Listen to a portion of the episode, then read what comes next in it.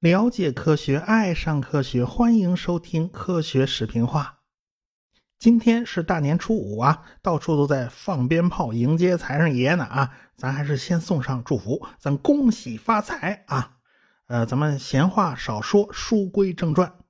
美国国防部高级预言局成立了，首任的局长是约克，他本来是利弗摩尔实验室的主管，也是劳伦斯和泰勒的学生。他的办公室啊，当时是设立在美国国防部所在地五角大楼的。他的办公室啊，墙上挂了两个相框，一张相框里面挂的是月球的大照片，另一张相框暂时空着。哎，这是留给月球背面照片的位置。万一将来啊，咱达帕有机会把月球背面的照片给拍回来，哎呀，那多好啊！咱就是先驱者嘛。不过这事儿好像不是达帕干的，是 NASA 干的啊。反正刚上任没多久，这凳子还没坐热呢，他就接到了通知，要参加总统艾森豪威尔召集的会议。毕竟他还是总统的科学顾问。会议的地点呢？呃，这还挺老远的，是在加勒比海的波多黎各。波多黎各这个岛啊，本来是西班牙的殖民地，后来在美西战争之中啊，西班牙人输了啊，输了个底儿掉，呃，就被美国人给占了。就在波多黎各的西北角。有一个雷米空军基地，这次会议啊就是在这儿召开的。总统的一大群科学顾问呢，全都去了，也包括约克在内。总统关注的问题是：停止核试验是否有利于国家安全？如果真的有利于国家安全，能不能贯彻执行？是不是有可行性？苏联呢，在一九五八年的三月份宣布暂停核试验。当然啦，这暂停核试验下边写了一行小字：“美国不停，我们就不停。”这等于是白说嘛。但不管怎么说，美国人在舆论上被苏联人将了一军。哎，国际社会啊，对核军备竞赛那是非常反感的，所以美国人压力也大。美国总统呢就不得不做出回应，因此才有了这一次大讨论。总统的科学顾问团的领袖啊是拉比，拉比是一位著名的科学家。他是核磁共振的发现者。一九四四年诺贝尔奖的得主拉比对总统说了：“禁止核试验是有利于美国的国家安全的。”他的同事叫汉斯贝特，曾经做过计算。哎，苏联的核弹呢，那是有缺陷的。这个核弹非常容易提前起爆。假如从现在起大家都停止核试验，那么苏联核弹的缺陷就再也得不到改正的机会了。这反而有利于美国的国家安全。这就好比啊，一个成年人和一孩子约定啊，咱俩都别长个了，咱就这么高吧。那孩子肯定是吃亏的呀。啊，是，人刚长一半啊，你不长了，说好的一起长大的嘛，你怎么能不长呢？对吧？这个汉斯贝特呀，他也不是一般人，他出生在斯特拉斯堡，那时候斯特拉斯堡是德国领土，后来被划到法国去了。哎，那时候他因为逃避纳粹迫害，就来到了美国，参加了曼哈顿工程和后来的氢弹工程。他后来呢，因为在恒星的核融合方面的成就，获得了一九六七年的诺贝尔奖。但是当时是一九五八年，他还没获奖呢。恒星的核融合呀，和氢弹它是有千丝万缕的联系的，所以这都是一顺边的知识啊。伽莫夫后来主导宇宙大爆炸的研究，也有贝特的份儿。但是他纯属打酱油，是帮伽莫夫他们审稿。伽莫夫就是为了凑足三个人嘛，呃，因为他这个名字太像伽马了。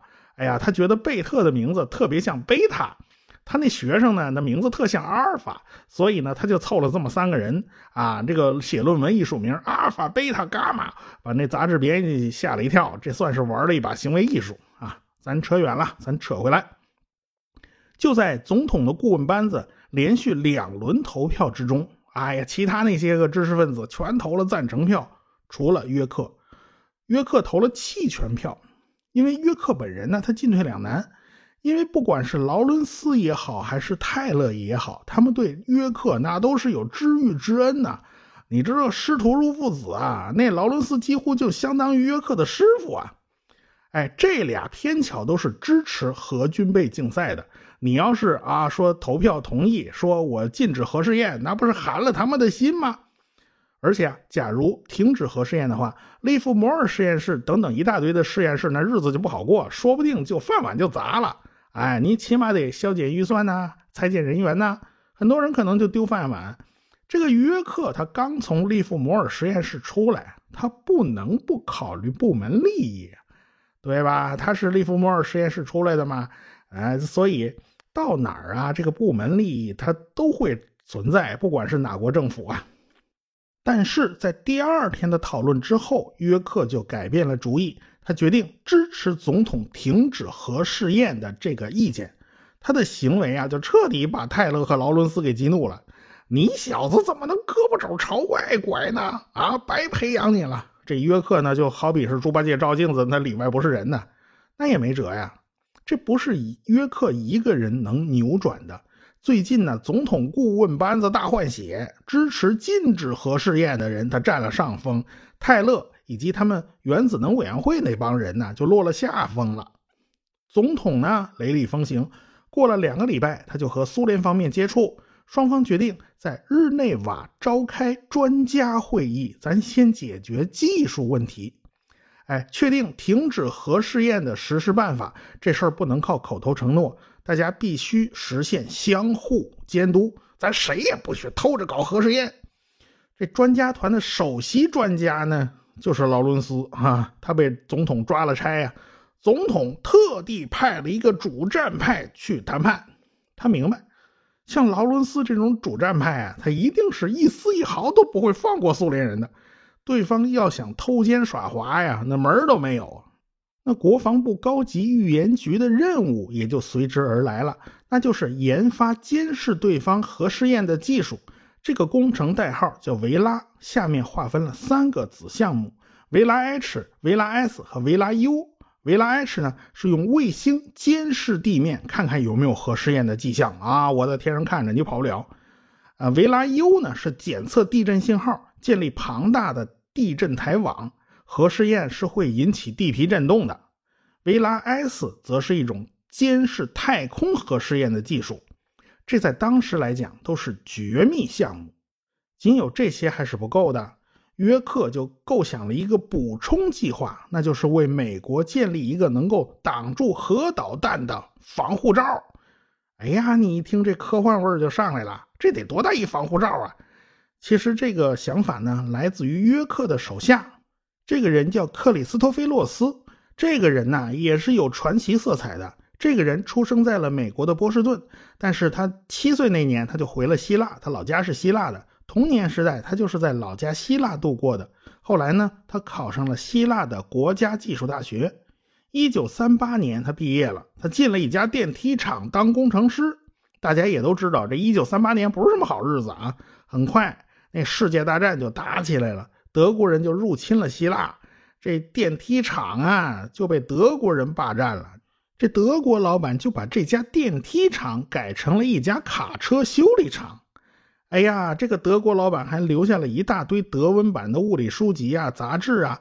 这个克里斯托菲洛斯啊就非常好学，他看着这个书啊，他来劲啊，觉得哎呀这东西好玩，但是他一个字都看不懂啊，他不懂德语啊，所以他就努力学习德语。终于把这些物理书和技术杂志他全都看懂了。原来这些书上讲的就是有关回旋加速器的知识。没人能说清楚他在二战期间他到底干了些什么。就在那几年，他从一个电梯工程师就变成了最具独创精神的科学家之一。他怎么变过来的？我真是不知道。战后的一九四八年，他给位于伯克利的加州大学放射性实验室写信。阐述了自己有关加速器的构想，但是因为啊，他不是业内人士啊，他遣词造句他不太正规，内容写的非常晦涩，所以大家都读不懂。好不容易，利弗摩尔实验室的科学家看到了他的信，看懂了。哎呀，原来他描述的是一种同步加速器。呃，在当时呢，美国人和苏联人已经分别搞出了自己的同步加速器。克里斯托菲洛斯啊，他晚了一步。正因为克里斯托菲洛斯他晚了一步，他的来信没能得到重视。人家一想啊，这家伙一定是看到了美国或者苏联人发表的论文，就不相信他是个独创。这事儿往下一搁，就是两年。两年以后，哎，这克里斯托菲洛斯啊，他又出幺蛾子了。他又给人家利弗摩尔国家实验室他写了一封信，声称他发明了一种新的粒子加速器。这封信又被别人给扔一边去了。你一边玩去啊！再过两年，是两年复两年，两年何其多啊！有两位布鲁克海文国家实验室的科学家发明了一种新型粒子加速器，可以把粒子加速到十亿电子伏特的能量。克里斯托菲洛斯那时候正好在美国，他看到这论文以后啊，写信要求确认自己的知识产权。哎呀，他早就把这东西发明出来了，这知识产权应该归他。结果大家从利弗莫尔实验室把他两年前写的信翻出来，果然他的构想跟最新的粒子加速器他不谋而合，他抢到别人前面去了。哎呀，这一下克里斯托菲洛斯一下就出名了，一个希腊的电梯工程师。居然设计出了最新式的粒子加速器，这种事儿当然是特大新闻了。哎呀，这个了不得啦，这人才难得呀！于是他就被布鲁克海文国家实验室给聘用了。就在布鲁克海文国家实验室，他亲眼看着自己设计的那个粒子加速器就这么被造出来了。但是他对此已经索然无味。哎呀，人兴趣转移了嘛。是约克发现这家伙脑子鬼精鬼精的，里面什么主意都有。哎，他就把他从布鲁克海文国家实验室给挖到了高级研究计划局。哎，克里斯托菲洛斯就做了一个非常大胆的设想：假如在大气层上方爆炸一大堆氢弹，会在大气层上方制造出无数的高能粒子，这些粒子都是带电的，在地球的磁场之中，哎，它们出不去。它们可以形成一朵云，飘在头上，笼罩在头上。哎呀，当苏联的核导弹打向美国，穿过这一层高能粒子云的时候，电子元件就被打坏了，什么甚至可能被烧毁啊！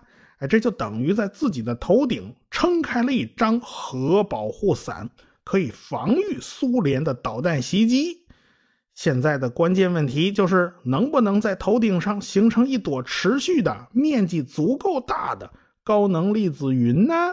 一九五八年的七月十四号，一大群科学家就来到了美国国家战争学院。他们到这儿来是来做一项高级研究的，代号是一百三十七号工程啊，是高级研究计划局的头号项目。他们的目标就是要找到没有受到重视的国家安全问题，说白了就是 bug，包括潜艇战啦、气球战啦、生物武器啦、化学品探测啦，以及激光武器。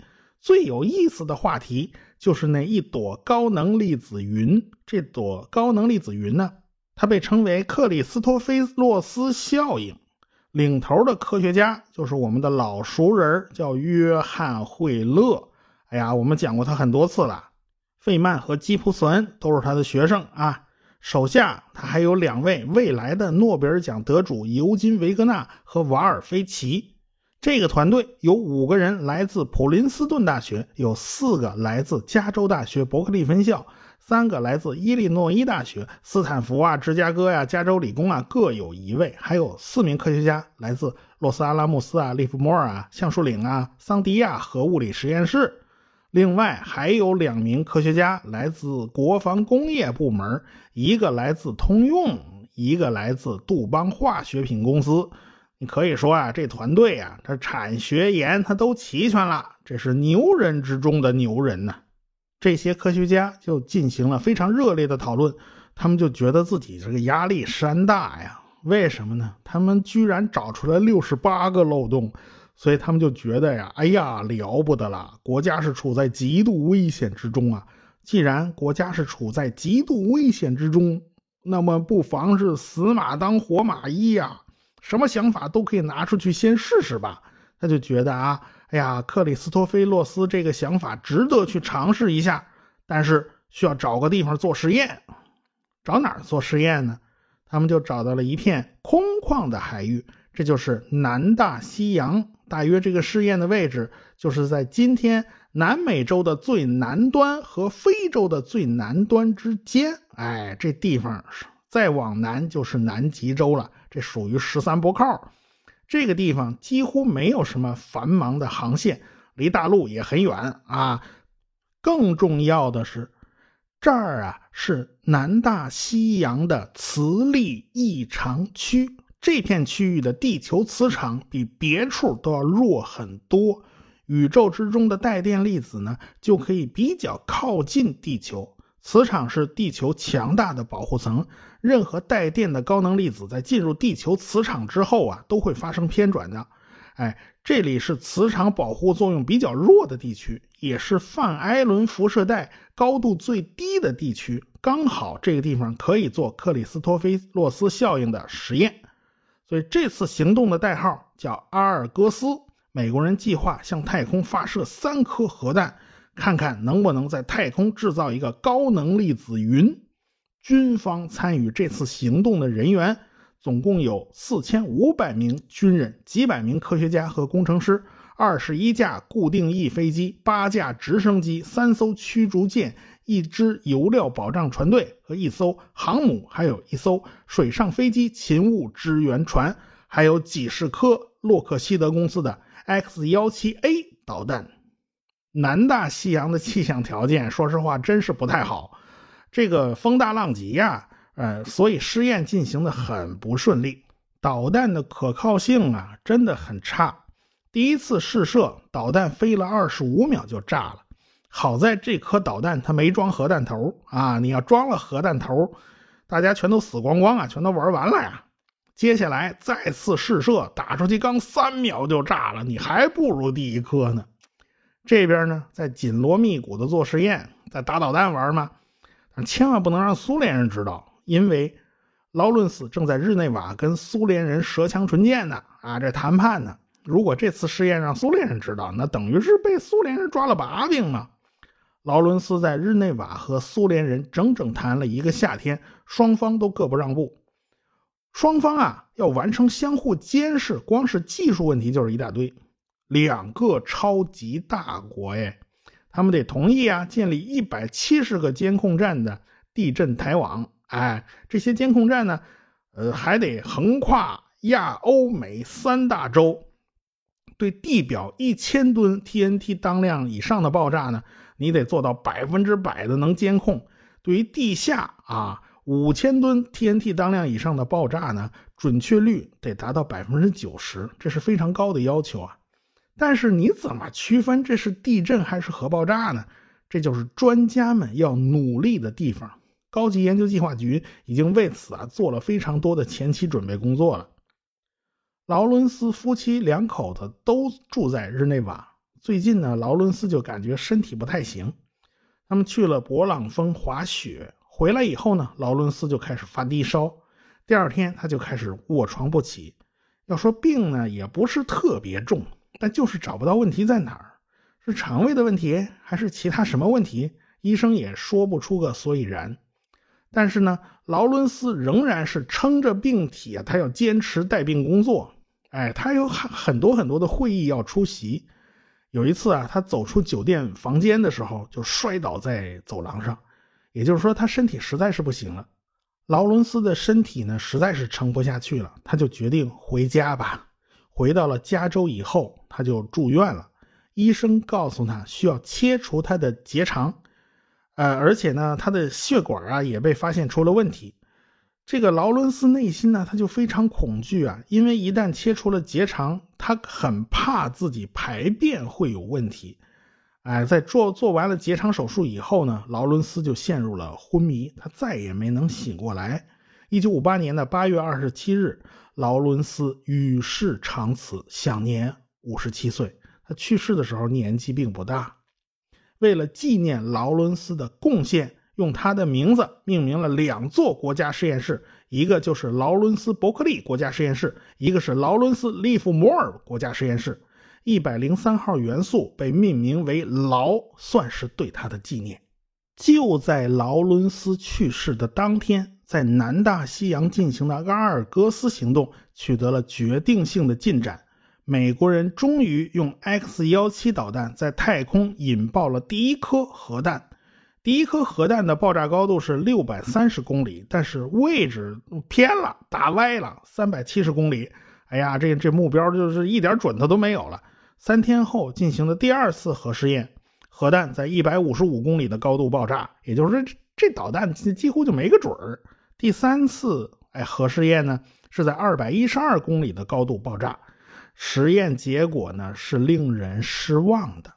所谓的克里斯托菲洛斯效应的确是存在的，但是存在时间非常短，而且范围很有限。这朵云彩啊，就根本挡不住苏联的导弹来袭，你也别想把它的核弹引爆了。就在这个时候呢，日内瓦传来消息了，美苏两国在技术层面算取得了共识，也就是说，检查对方是不是偷偷摸摸的搞核试验是完全可能的。所以，艾森豪威尔总统宣布，假如苏联不再试验，美国也将在十月三十一号停止核试验了。英国和美国也进行了协调，哎，这两个国家的步调基本上都是一致的啊。这英国基本上就是个跟屁虫。从1958年到1961年底，大家都很克制，美苏双方都是这样。政治谈判呢，也一直就在讨价还价之中。那么在这种形势下，南大西洋的试验呢，自然就不能再进行下去了。泰勒对此他就勃然大怒啊！哎呀，老战友劳伦斯尸骨未寒，还没下葬呢啊！这劳伦斯奋斗一生的事业就要被叫停了吗？这怎么能行呢？所以泰勒迫不及待的就给领导写信啊，告诉他们要继续进行核试验呐，这核试验很重要啊！可是总统的指令你不能不执行吧？你泰勒胆子再大，他也不敢跟总统叫板呢。但是泰勒强调啊，阿尔戈斯行动，我们在太空爆了三颗核弹嘛，那是科学试验，它不能算武器实验。你这也太奢侈了，拿三颗核弹做实验，你家好排场啊你！但是泰勒提醒大家，哎，这个协议其实是有个漏洞可以钻的，而且不违反总统的指令。我们不钻，苏联人肯定也会钻这个空子的。那这漏洞到底是什么呢？咱们。下回再说。科学声音。